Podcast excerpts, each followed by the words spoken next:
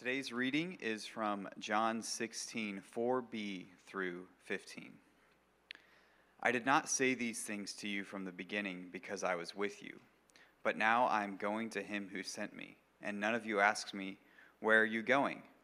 But because I have said these things to you, sorrow has filled your heart. Nevertheless, I tell you the truth, it is to your advantage that I go away. For if I do not go away, the Helper will not come to you. But if I go, I will send him to you. And when he comes, he will convict the world concerning sin and righteousness and judgment. Concerning sin, because they do not believe in me. Concerning righteousness, because I go to the Father and you will see me no longer. Concerning judgment, because the ruler of this world is judged. I still have many things to say to you, but you cannot bear them now. When the church, when the Spirit of truth comes, he will guide you into all the truth. For he will not speak on his own authority, but whatever he hears, he will speak, and he will declare to you the things that are to come. He will glorify me, for he will take what is mine and declare it to you. All that the Father has is mine. Therefore, I said that he will take what is mine and declare it to you. You may be seated. Thanks, Brennan. Surprise, it's me again. Hello. If you are newer to our Sunday gatherings, we've been working our way through the Gospel of John, so you can go ahead and turn there now.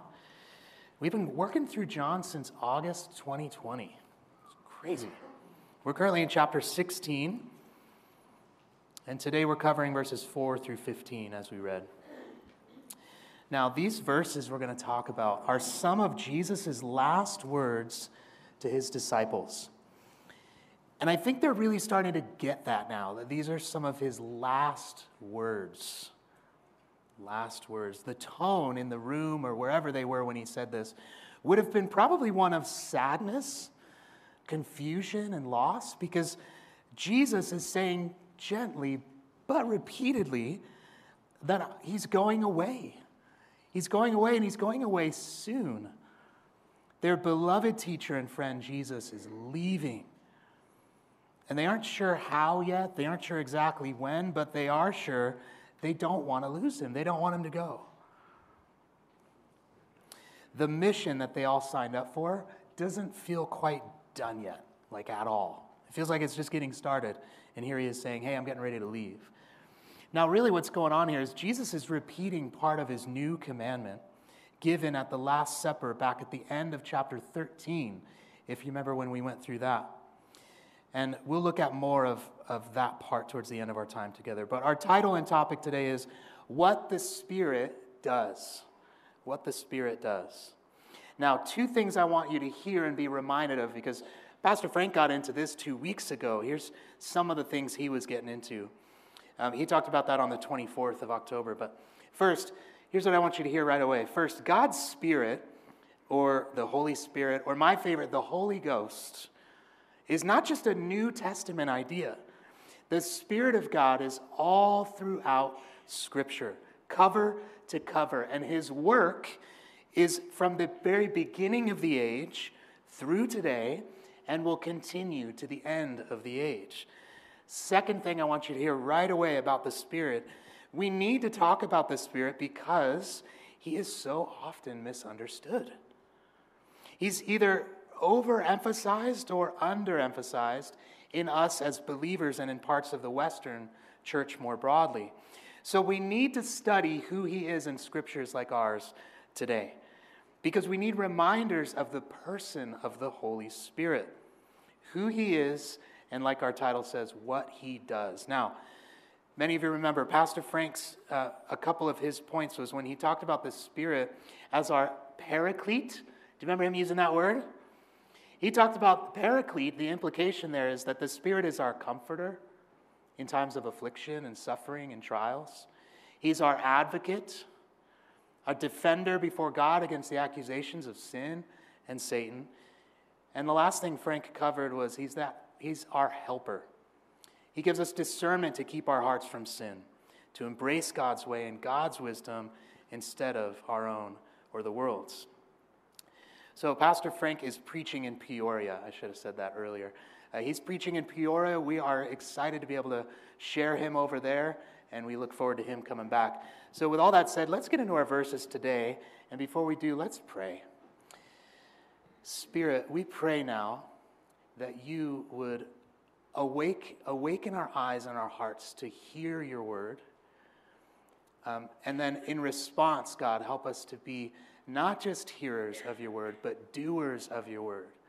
So Spirit, please um, convict in us ways that we need to um, adapt and change and grow and repent and all these good things. And so we pray, God, that the, that the words that are shared from your word, God, and my words as well, that whatever is not from you, God, let it just fall away and be forgotten. And God, whatever is from you, let it remain. Let us consider it. In Jesus' name we pray. Amen. So we're going to read the first section, verse four b to verse through verse seven. Now Jesus is mid-thought here. We'll talk about that in a sec, but here's what he says. I did not say these things to you from the beginning because I was with you. But now I'm going to him who sent me, and none of you asked me, where are you going? But because I have said these things to you, sorrow has filled your heart. Nevertheless, I tell you the truth, it is to your advantage that I go away. For if I do not go away, the Helper will not come to you. But if I go, I will send him to you.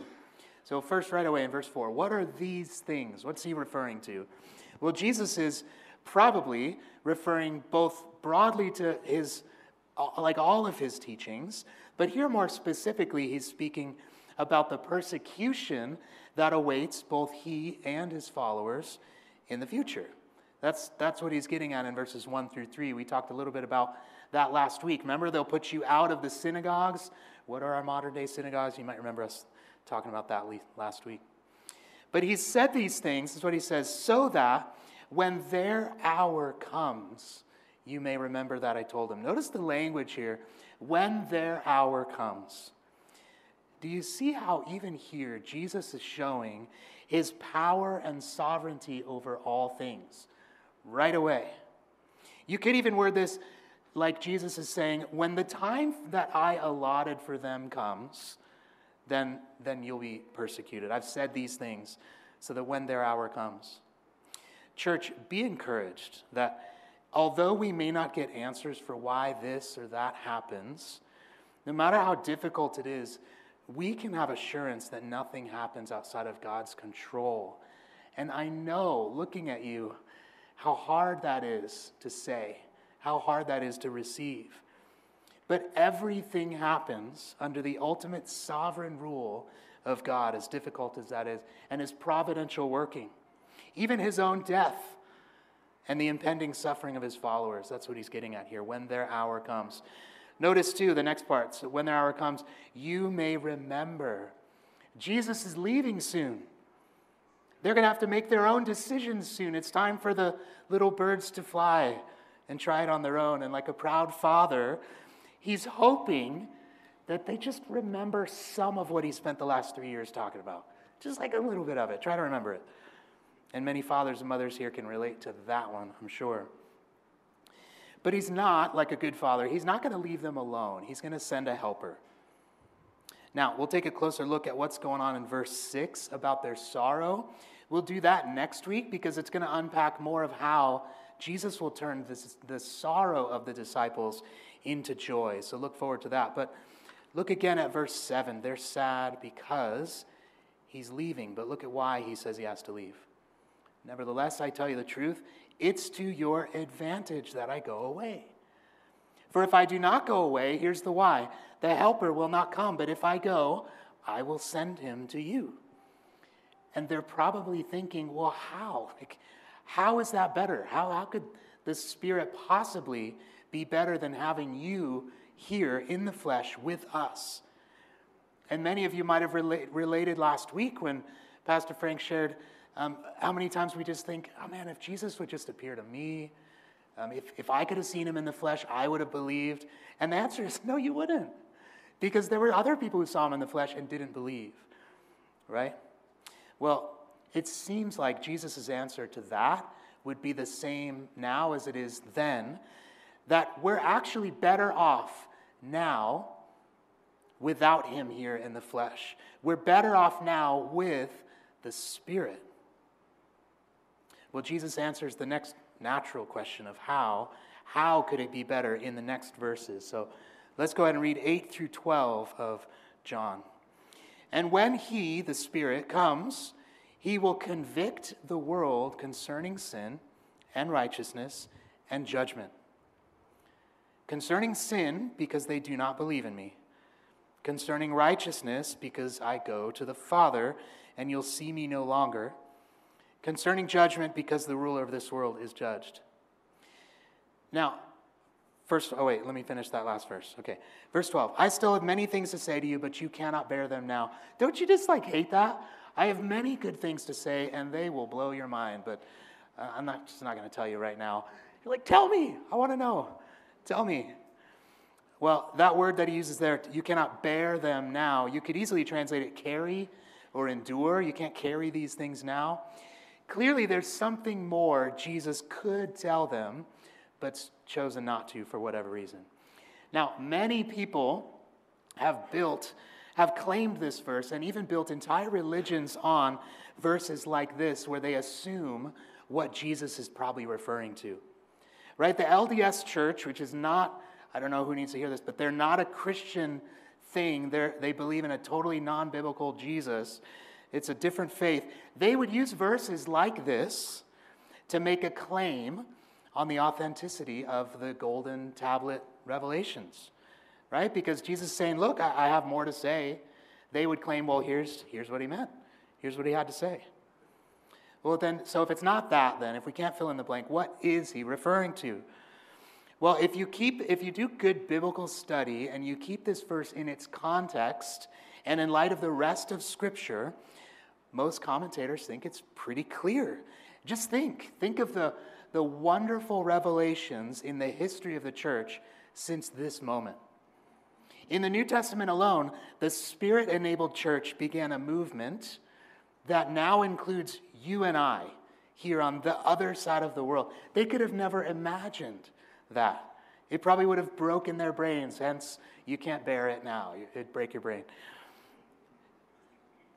Think of what was revealed to Peter about clean and unclean foods and how that changed everything. Think of Paul's work on circumcision and including non-Jews into the family of God.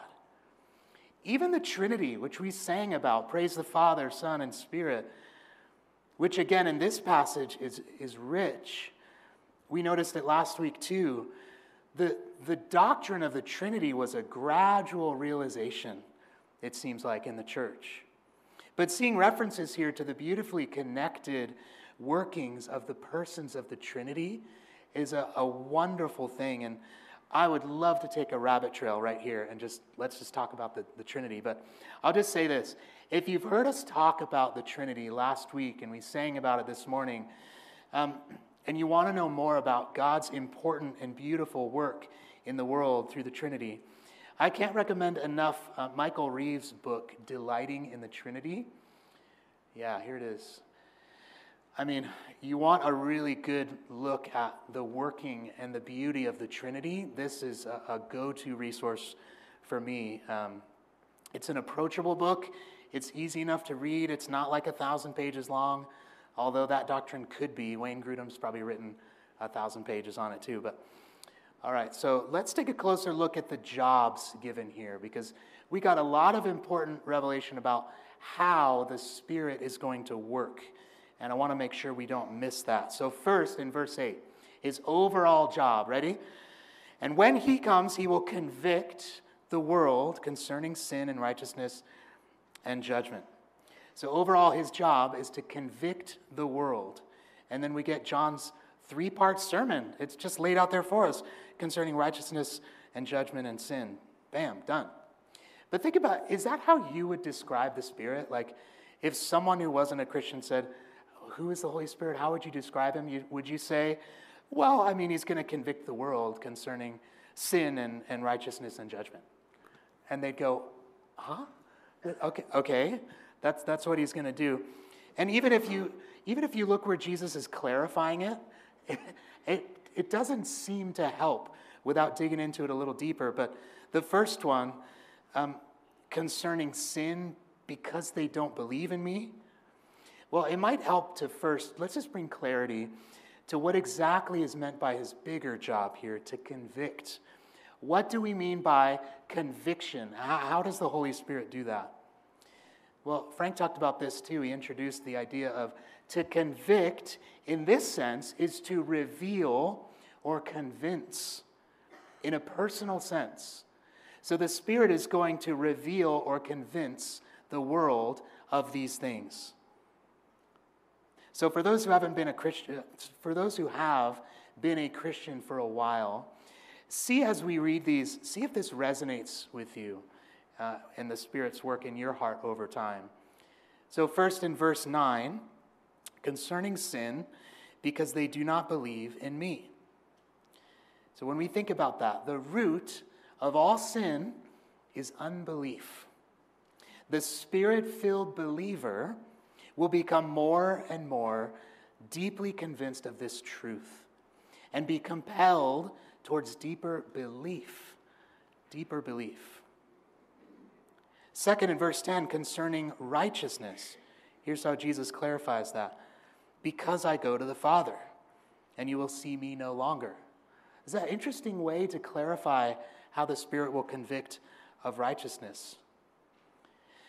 But here's what he's getting at. The Spirit-filled believer is increasingly convinced that any righteousness to be had comes from the risen Lord Jesus, who is with the Father, not because of any righteousness of our own.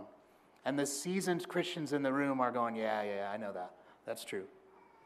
And third, look at verse eleven, concerning judgment, because the ruler of this world is judged.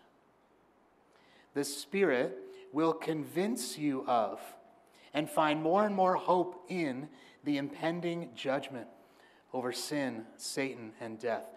And it, it builds a longing in us for that day. As we grow in the Spirit, we see the brokenness around us. And that leads us to hope in this final judgment. Now, I read the Message translation from time to time. Um, it was written by Eugene Peterson, and it kind of can get a bad rap, but I'm going to try to I'm going to try to address that, okay? The Message is really helpful. I love it. If you read it devotionally and maybe don't build all your doctrine on exactly how he words it, right? Eugene Peterson was a pastor in a small town. He was a poet, and he takes, I think we can just say, some poetic license in his uh, his translation, but here's how the Message translates this specific section, and this might help bring even more clarity to how the Spirit works. This is what it says. When he, the Spirit, comes, he'll expose the error of the godless world's view of sin, righteousness, and judgment. He'll show them that their refusal to believe in me is their basic sin, that righteousness comes from above, where I am with the Father, out of their sight and control. And that judgment takes place as the ruler of this godless world is brought to trial and convicted. Doesn't that help clarify what the Spirit does? Maybe you're looking at that and going, well, that's great. Why don't we just read the Message all the time? It's way clearer.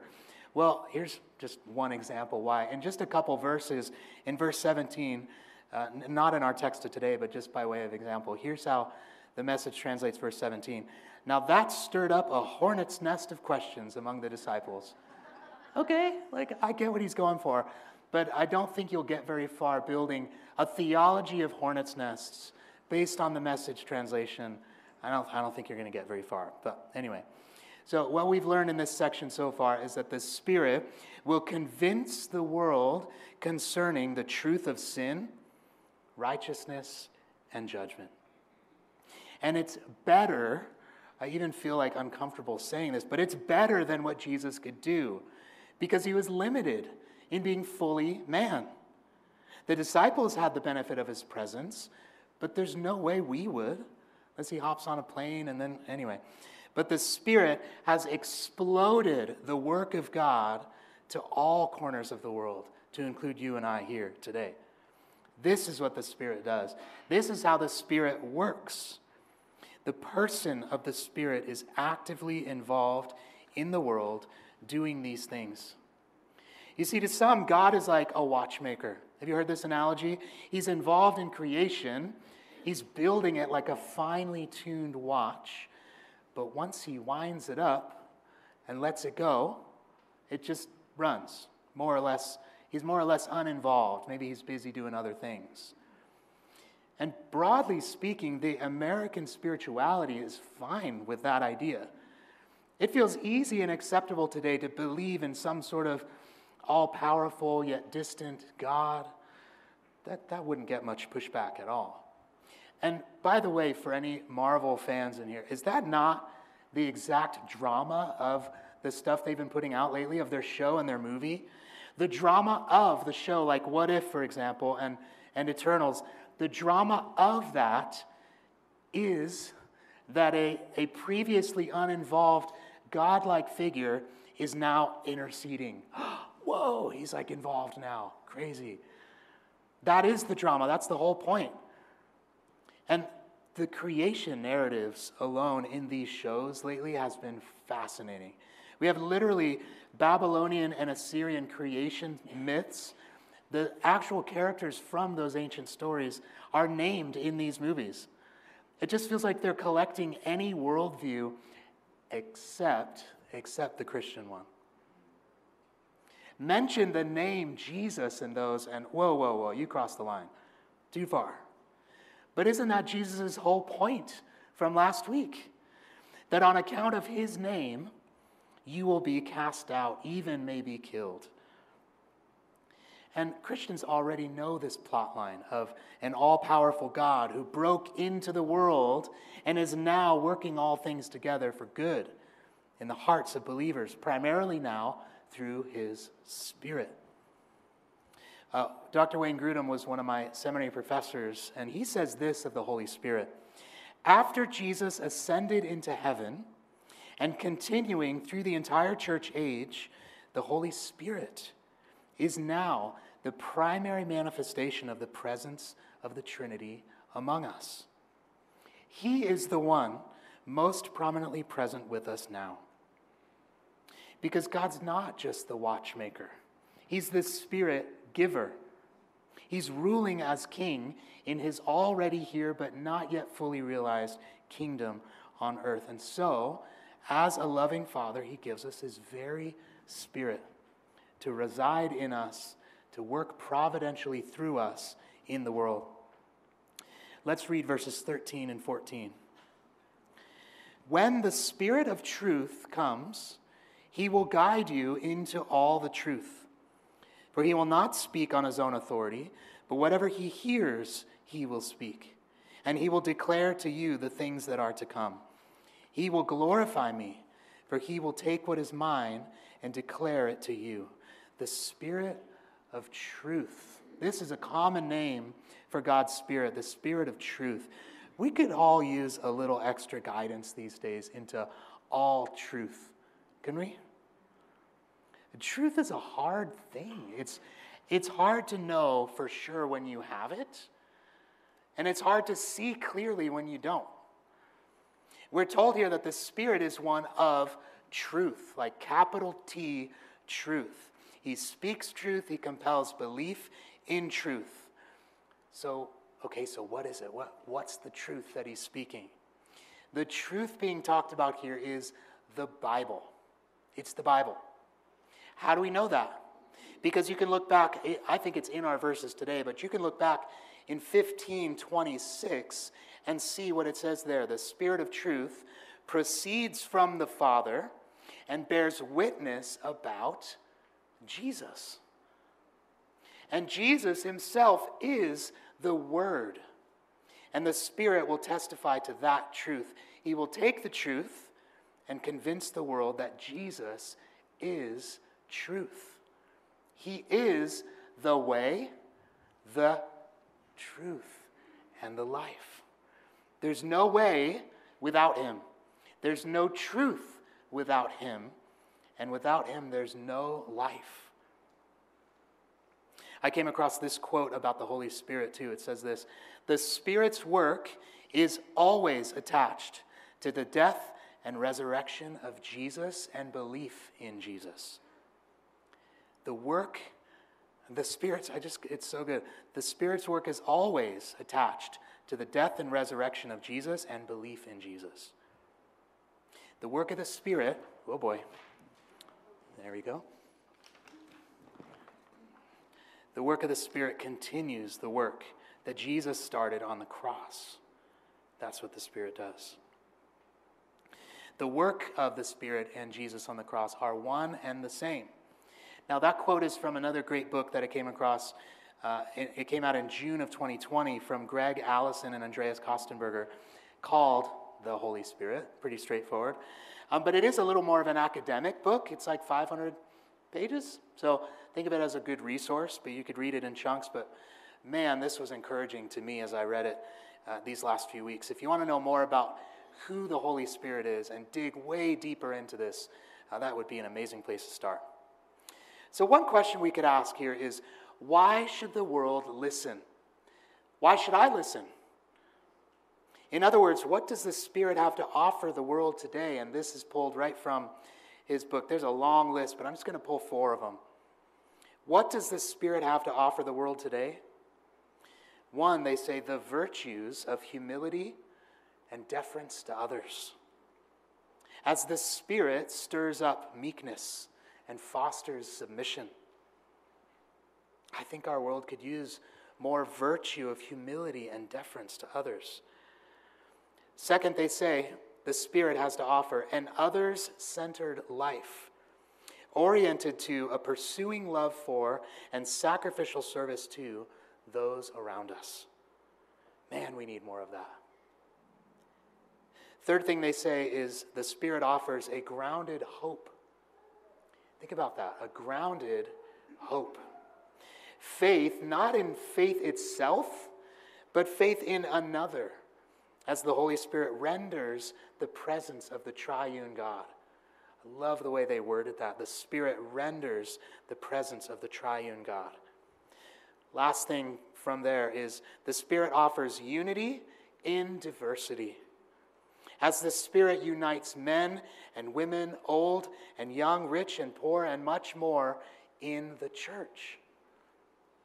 We need the Spirit. The world needs the Spirit. Lord, give us your Spirit.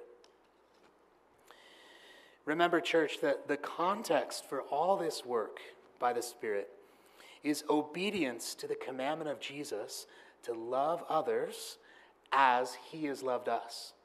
We covered that a, a few weeks ago. And if that sounds like a lot to you, to, to love others like Jesus loved others, and this whole list of all the things that the Spirit gives us, if that sounds like a lot, it's because it is. In fact, you could say it's an impossible task. How in the world can I love others like Jesus loved me? You gotta be kidding me. But there's good news for us today. Let's read verse fifteen, our last verse for this morning. All that the Father has is mine, Jesus says. Therefore I said that he, the Spirit, will take what is mine and declare it to you. So now let's ask, church, what did Jesus have of the Father's? Jesus has the Father's power, truth, his mission, his life, his love. Jesus is described as being close to the heart of the Father. And he has the love of God that we so desperately need. This is what Romans five five says. God's love has been poured into our hearts through the Holy Spirit, who he has given to us. The good news for us, church, is that we have a helper for this task to love. God's Spirit is in the hearts of Christians in the world.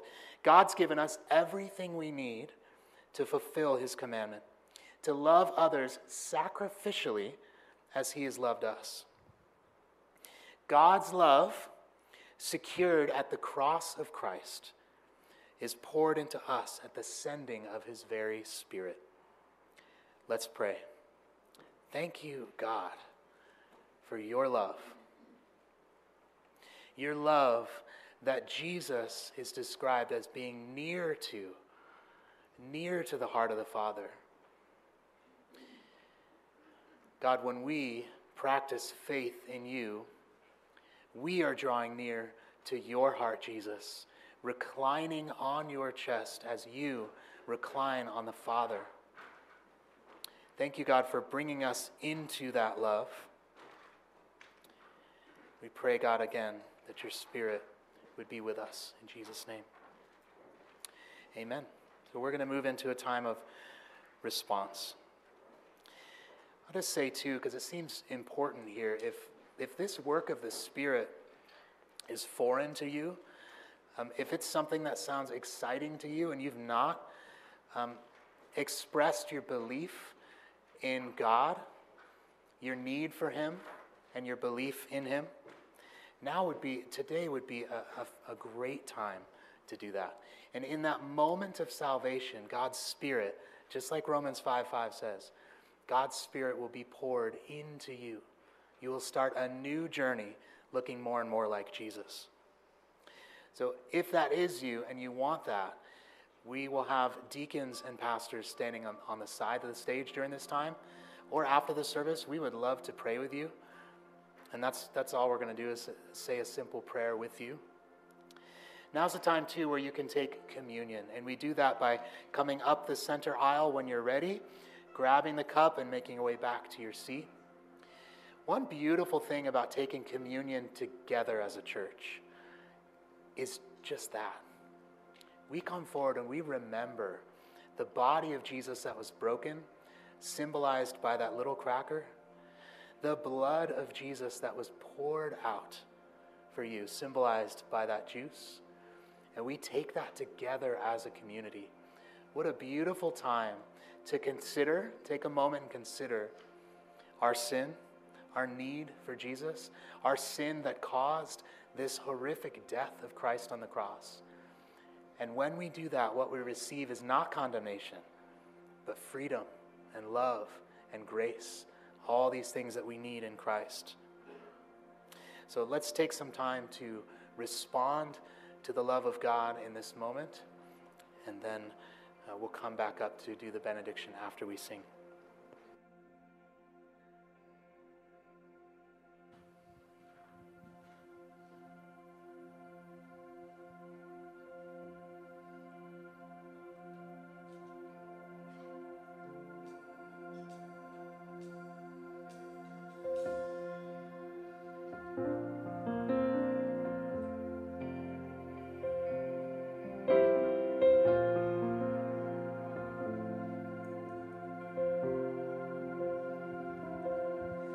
The mystery of the cross I cannot comprehend. The agonies of Calvary. You, the perfect Holy One, crushed your Son, who drank the bitter cup reserved for me. Your blood has washed away my sin. Jesus, thank you. The Father's wrath completely satisfied. Jesus, thank you. Once your enemy, now seated at your table. Jesus, thank you.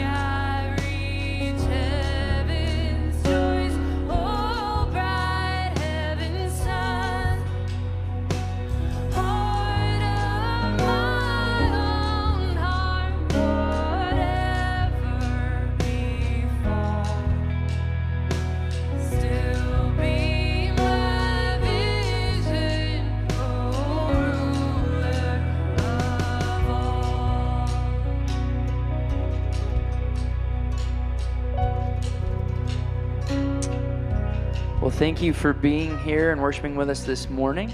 I'm going to read our benediction as we go from Second Corinthians. This is how Paul finishes his letter. Um, and I pray this might be something that forms us as we go into our week. Finally, brothers, rejoice, aim for resurrection, comfort one another, agree with one another, live in peace, and the God of love and peace will be with you. Greet one another with a holy kiss. All the saints greet you. The grace of our Lord Jesus Christ and the love of God and the fellowship of the Holy Spirit be with you all. Go and live all of life all for Jesus. Thank you for being here. We'll see you next week.